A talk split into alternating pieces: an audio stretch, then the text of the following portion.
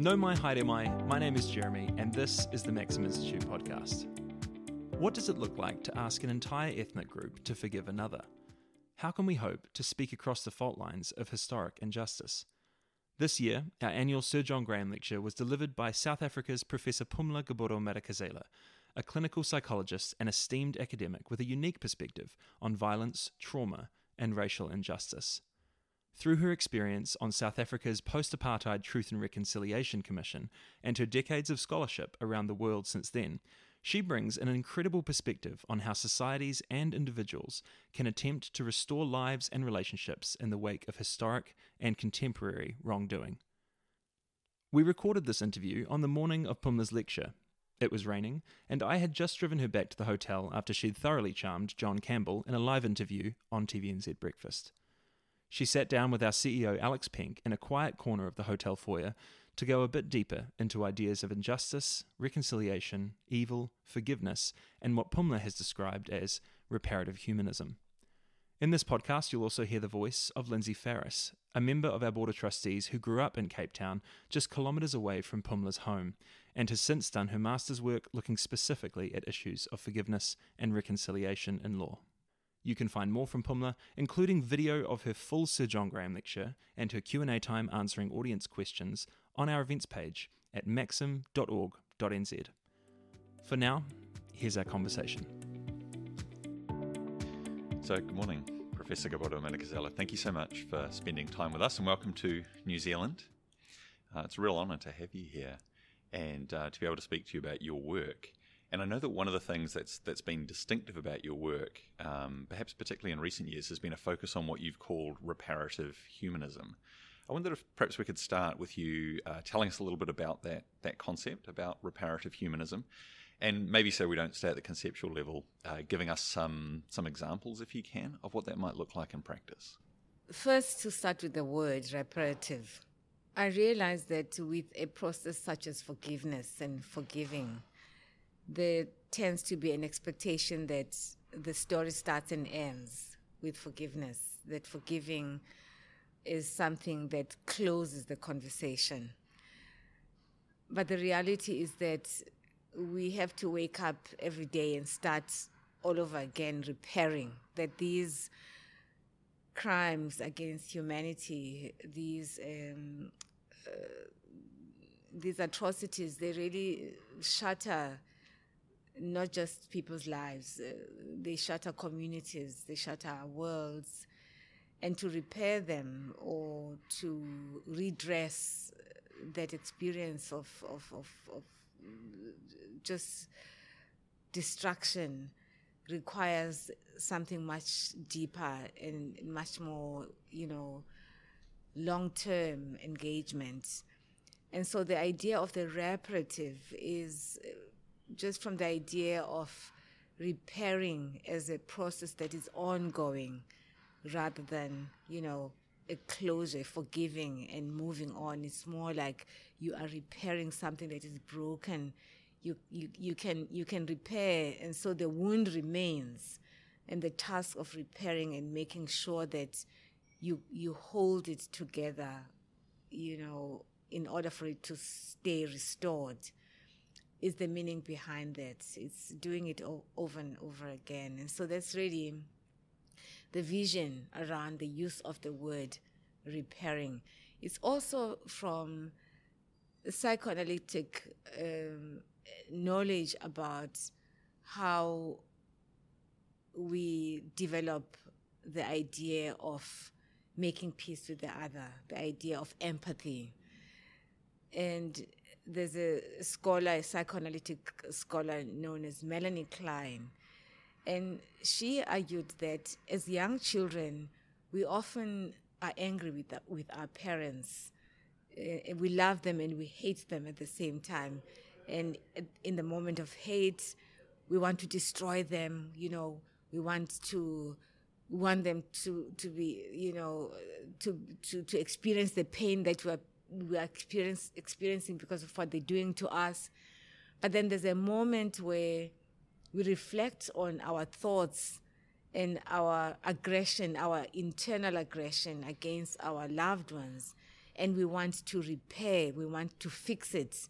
And, and all of this happens at a much deeper level where the awareness, we, we gain the awareness of the damage we are doing to our loved ones, even though it's not physical damage. So the repairing happens at a deeply internal level. We are fixing, you know, the destruction that we are causing inside. So the destruction is not out there, but it's inside. And so the repairing begins at that very deeper inner level. And so I draw from that knowledge of where the beginnings of empathy are. They are at, at, at, our deepest level of unconscious, becoming, you know, com- uh, becoming and coming to the place of of connecting the damage, of fixing the damage, so that there's an integration between the love and the hate, you know, the destruction and the building. And so this is what the, this is what the idea of, of the, re, the reparative comes into play. I, I know that, um, you know, one, one of the things that has distinguished your work and, and, certainly the way that I first came across your work was reading about your uh, your interactions with Eugene de Kock, the, the man who was the, the head of the counterinsurgency uh, unit, quote unquote, um, for the apartheid regime, who a man who said he'd lost count of how many people he'd he'd killed. Um, and you did a series of interviews where you, you sat down face to face with him and you and you spoke to him. Um, and I think some of the, the, the concepts you were just talking about, empathy and uh, repair, reparative uh, humanism, that they seem to me as though they were a part of the conversation that you were having with him. But can you talk to us about what it was like to, to sit face to face with somebody who had done the things that he had done? Um, really great acts of evil uh, and and to sort of take those concepts and for them to be real in a conversation with another human being uh, in you know in those circumstances. That experience with Eugene de Kock was really the first time for me I uh, I began to focus on these concepts. They were so real in the encounter with Eugene de Kock. You, you, you have to remember that the, here is a man who everyone sees as the embodiment of all that is evil about apartheid. And his name was Prime Evil, wasn't it? That's he, was, he was nicknamed Prime Evil. Mm. And he himself had confessed to committing these crimes. And in fact, he said, I've killed so many people, I don't even know. You know, he lost count, he doesn't know how many people he had killed. And the moment of encounter with him, and discovering the human side, as I say in the book, the human side. And this moment came because of my response to a particular moment in my interview where he expressed vulnerability. So, in my meeting with him, he had started to describe his meeting with the widows of the men that he had murdered. And I'd ask him a simple question to described to me what it was like to be face to face with the widows of the men that he had murdered.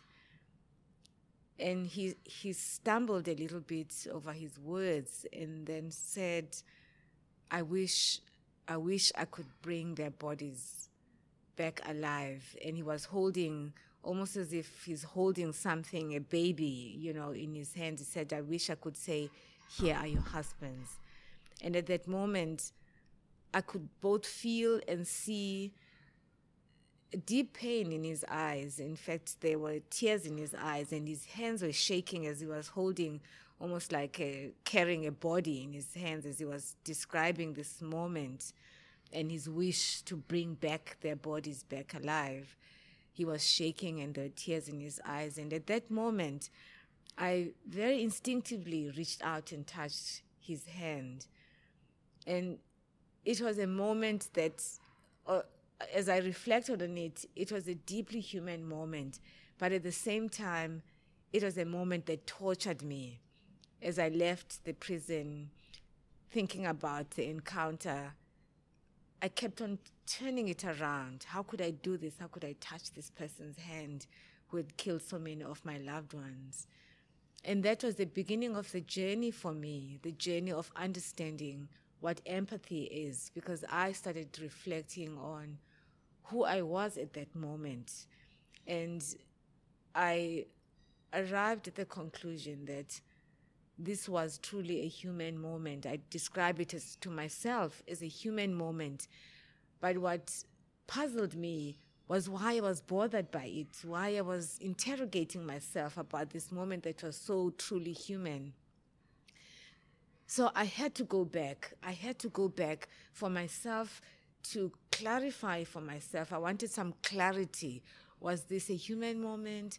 Was I manipulated in this, you know, at that moment by Eugene de Kock because he had killed so many people, and also the voices of so many other people in my head who were saying it's not possible, you know, it can't be. You're being manipulated, and so I wanted some clarity for myself. I wanted emotional clarity. I wanted moral clarity about what I had done. And over the next 46 hours and three months, I um, was convinced that uh, that was a genuine moment of of empathy, and and then now I had to to do the conceptual work of trying to understand what does empathy mean when you are engaging with these kinds of stories. That's fascinating. So, so the human came before the conceptual. Yes, absolutely. Yes. Mm. Mm. And I think it's important. It, it, it has been important for me to start with the with the human, to start with the experience, to start with the experience, and then to then unravel it and say, you know, what does it mean? How do we understand? And what is the new knowledge? Because there was no doubt in my mind that this is something that I had not read about. And so I had to, to theorize about it. I had to explain it, I had to theorize about it. So, if, if the human comes first, what is it that uh, summons or, or, compels you into that moment of human interaction? You know, in, in, in the absence of theory or, uh, you know, that creates this experience that then you can theorize about. I assume, and you'll tell me if I'm wrong, I'm sure, but I assume it's something that's deeper than deeper than uh, an intellectual idea. There's something that is actually sort of pulling you into that encounter. You know, I I absolutely agree with you. There are two ways uh, of answering this question. One is to say some experiences are beyond explanation, you know, but you know we are in the business of explaining and constructing knowledge and meaning. And so we've got to find words for these things. And one way, which is the second way of responding to your question, one way that I have explained it is uh, understanding a, a, kind of a self transcendent moment, understanding this is a self, is, is something beyond the self, that you are transcending all that you understand about yourself. And, and that and the reason for this is that something happens in this space between you and the other person. Something falls into this intersubjective space, something unexpected. So in my work, for instance, I've written about the emergence of the unexpected. Um, that, uh, for for want of a better term of explaining what happens is, is something that emerges in this intersubjective space that is totally unexpected. You know, we're coming from different sides of history, from different sides of um, uh, of the violence of the past, and uh, in terms of what is expected, we're supposed to hate each other. We're supposed to keep a distance between each other. You know, I can't touch this man except by a long rod, you know. And here is a moment that actually invites me to touch him, invites me to connect with him. It's a human moment. It's really something that um, we have in, our, in, in, in ourselves, if only we can remain open to it. The reason that uh, these experiences don't happen frequently enough is, is because often we question ourselves, we question these human moments, and we, sh- we, we build up the wall because it's not quote unquote supposed to happen. And so we pull up the wall and, and, and we don't allow the flow of that possibility, of the unfolding of that human within us. Thinking about terms like um, the other, them and us, the idea of a of a wall between uh, between individuals or, or between groups. It, it strikes me that one of the um, the dangers, I suppose, of that kind of thinking is that you you lose the ability to see yourself in the other person, and for them them to see themselves in you. And uh, I mean, we've we spoke yesterday about the fact that, that in New Zealand, the um, the perpetrator of the, the terror attacks in, in Christchurch, for many in the media, there's been a, uh, a decision not to name him, not to show his face. Um, and while on the one hand you can completely understand why that would be so, because you you know you don't want him to receive notoriety for his acts, which is you know to, to some extent what he's after. Um, so you don't want to give him what he wants, but at the same time, um, when we do something like that, do we lose the ability to see ourselves in the person who's on uh, on the other side of of the issue? Do we lose the ability to see our own capacity for uh, for evil and for violence um, if, if if we hold somebody at, at such a distance in those situations. That is the that is the danger of that response to this kind of crime. I say it's a danger because then it's it's something that exists at a distance from from who we are. That person remains the monster that he is in our minds, and there is no connection between us and him. And yet, if we were to confront the reality that he's someone's son, he's our neighbor, we may even have gone to church with him, then it forces us to reflect on the possibility that evil exists in ourselves. And once we realize that possibility, we are able to to be more vigilant, you know, to be more vigilant and, and, and, and tough on ourselves and notice that slippage, those slippages. Whereas if our reaction is that, oh, the monster is out there, away from, apart, separate from who we are, it reduces our chances of of uh, of self reflection you know, and, and our account, our own accountability and, and implicatedness in these kinds of crimes. A lot of people, I think, come come to a moment um, like the kind of the moment that you've described with with Eugene de Kock, um, or, or other encounters with somebody who's who's done them wrong, and almost feels like to to be open to the human in that experience, uh, to, to empathy, um, into the possibility of forgiveness uh, involves uh, weakness. Um, even that, there, in some ways, they will be compromising their opportunity to, to obtain true justice in that situation. How, how would you respond to that concern? It comes from a place where we see our lives and ourselves as being self contained as individuals, not in relation to others. That I hold the power of my individuality. You know, uh, uh, I am not answerable to anyone.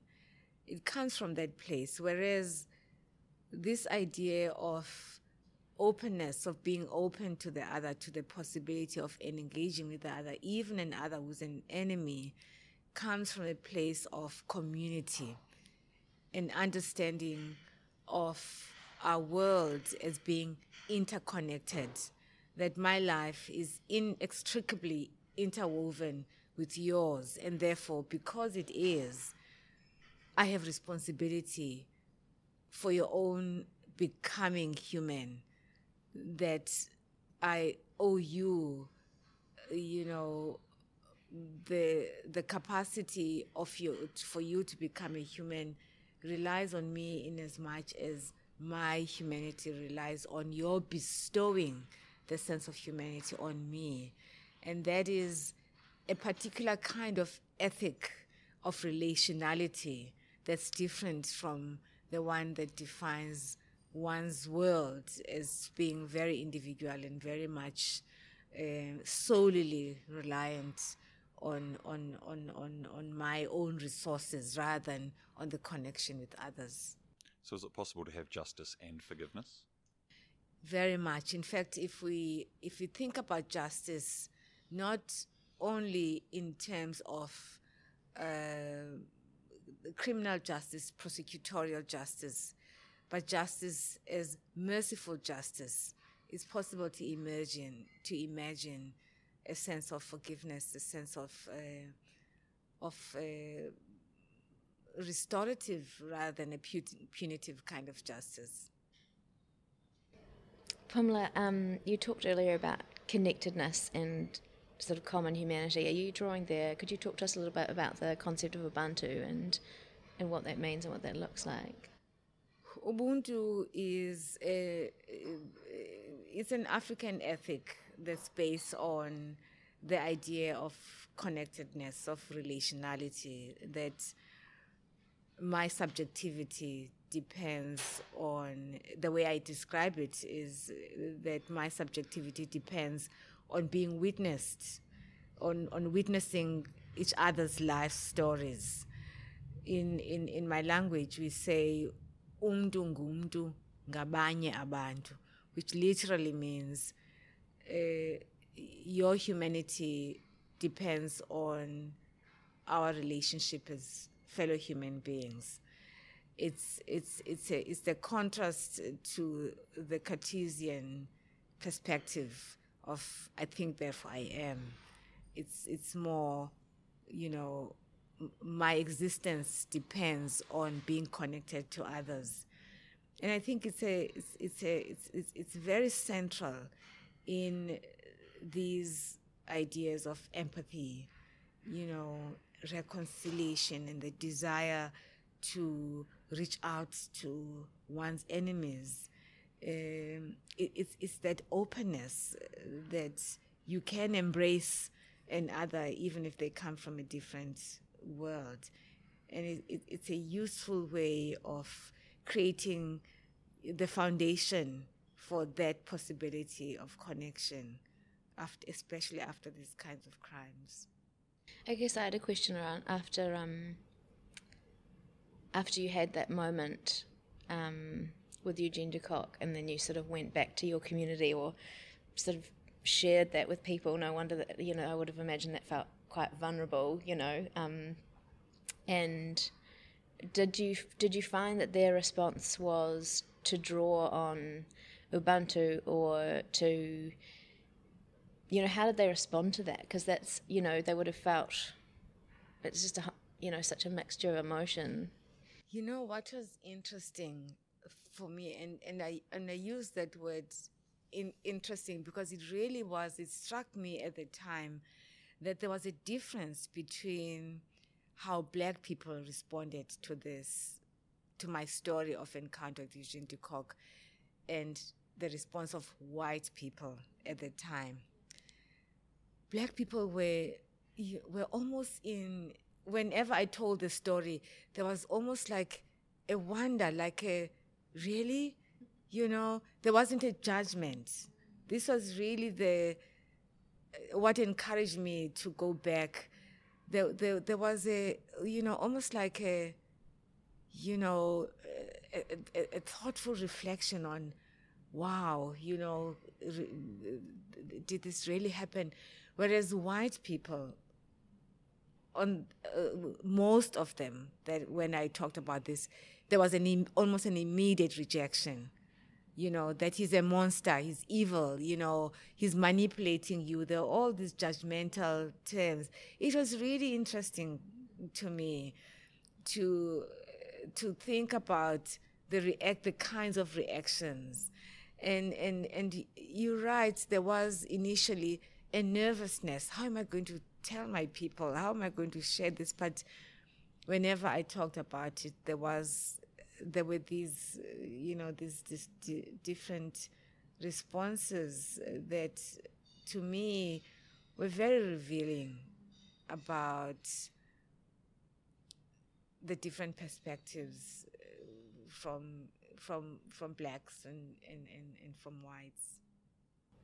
You've done a lot of work around guilt and remorse as well. Do you think that was obviously playing into some of the reaction of the whites that you were speaking to, or the way that they reacted, as in, I suppose, wanting to distance themselves? I've come to believe that that's part of it. That Eugene de Kock represents, for many white South Africans, the evil that they themselves participated in eh, by voting for apartheid or those who didn't vote by benefiting from it. And so there is a kind of guilt by association. And so the reaction of distancing the self from that story is a way of protecting themselves from, you know, from the connection to the story of, of, evil.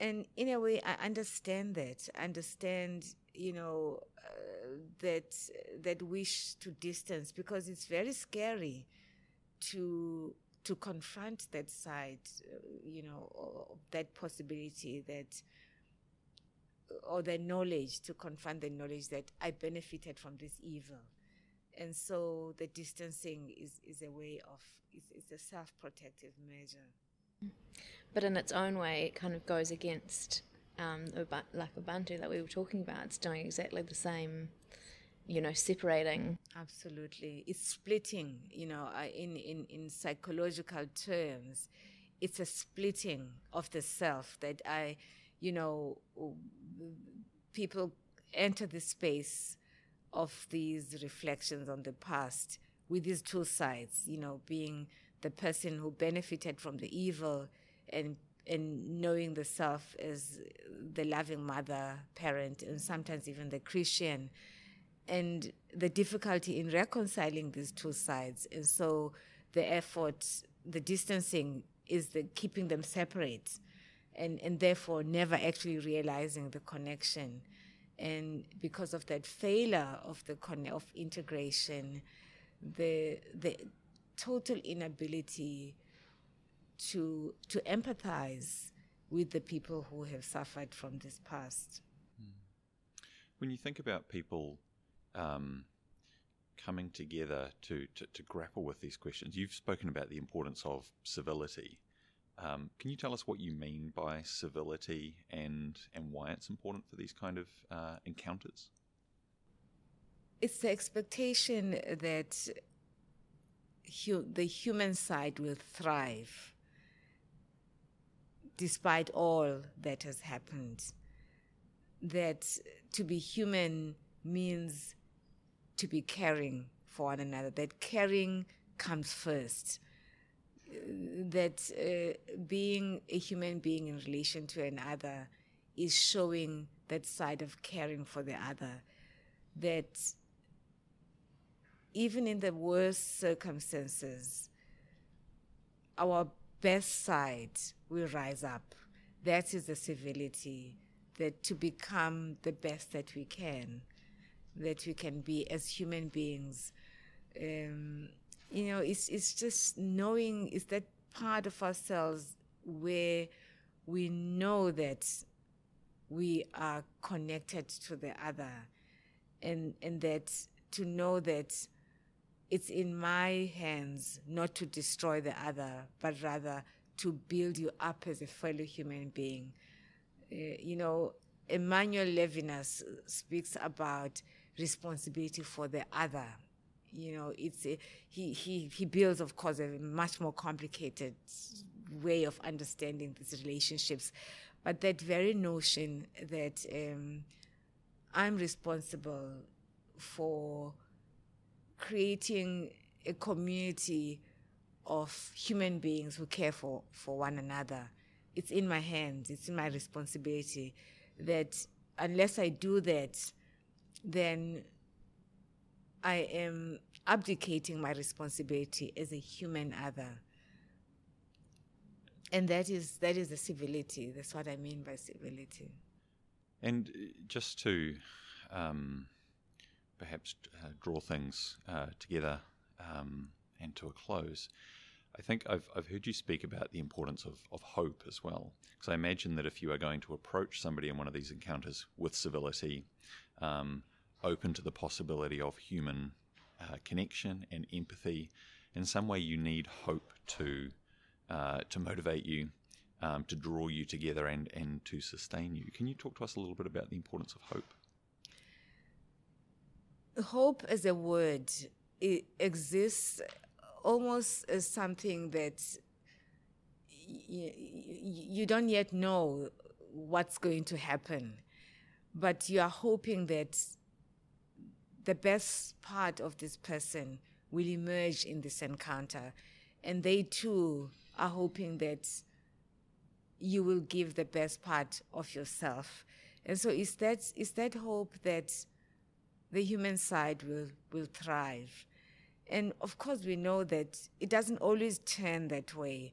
There isn't always this sense of reciprocity when people encounter each other, that there are all sorts of possibilities, you know, that exists. It's both the destructive and the human that can emerge but you're hoping that in the goodness of your spirit that you bring into the conversation, that it will invite the others' goodness as well. Uh, if you don't have that hope, you can't even begin, in fact, to convey the goodness. It is the hope that allows you to go to that place. Well, those are um, some really inspiring words and thoughts thank you, Professor Gobodo-Madikizela, for your uh, not just your your scholarship and your experience, but your humanity, um, what you embody and what you've brought to New Zealand. And we're really grateful for your time with us. We'd like to thank and acknowledge the New Zealand Law Foundation for their support of the Sir John Graham Lecture this year. After leaving New Zealand, Professor Gobodo-Madikizela reflected on her experiences of this place, particularly the significance of the hongi she experienced during a pōwhiri welcome onto Waipapa Marae at the University of Auckland. With this further reflection, she sent back an expanded text of her lecture, which we will be releasing as a monograph in print and online later this year. If you'd like to get a copy of this and keep up with the rest of our research and analysis of politics and policy in New Zealand, you can sign up on the homepage of our website to get our monthly forum email and invitations to future Maxim Institute events. You can also follow us on Facebook and check out our back catalogue of Sir John Graham lecture videos on our YouTube channel. Just search Maxim Institute on any of those platforms. Thanks for listening to the Maxim Institute podcast. You can search and subscribe to us on Apple Podcasts, Stitcher, or wherever you get your podcasts. From the team at Maxim Institute, Mā te wā.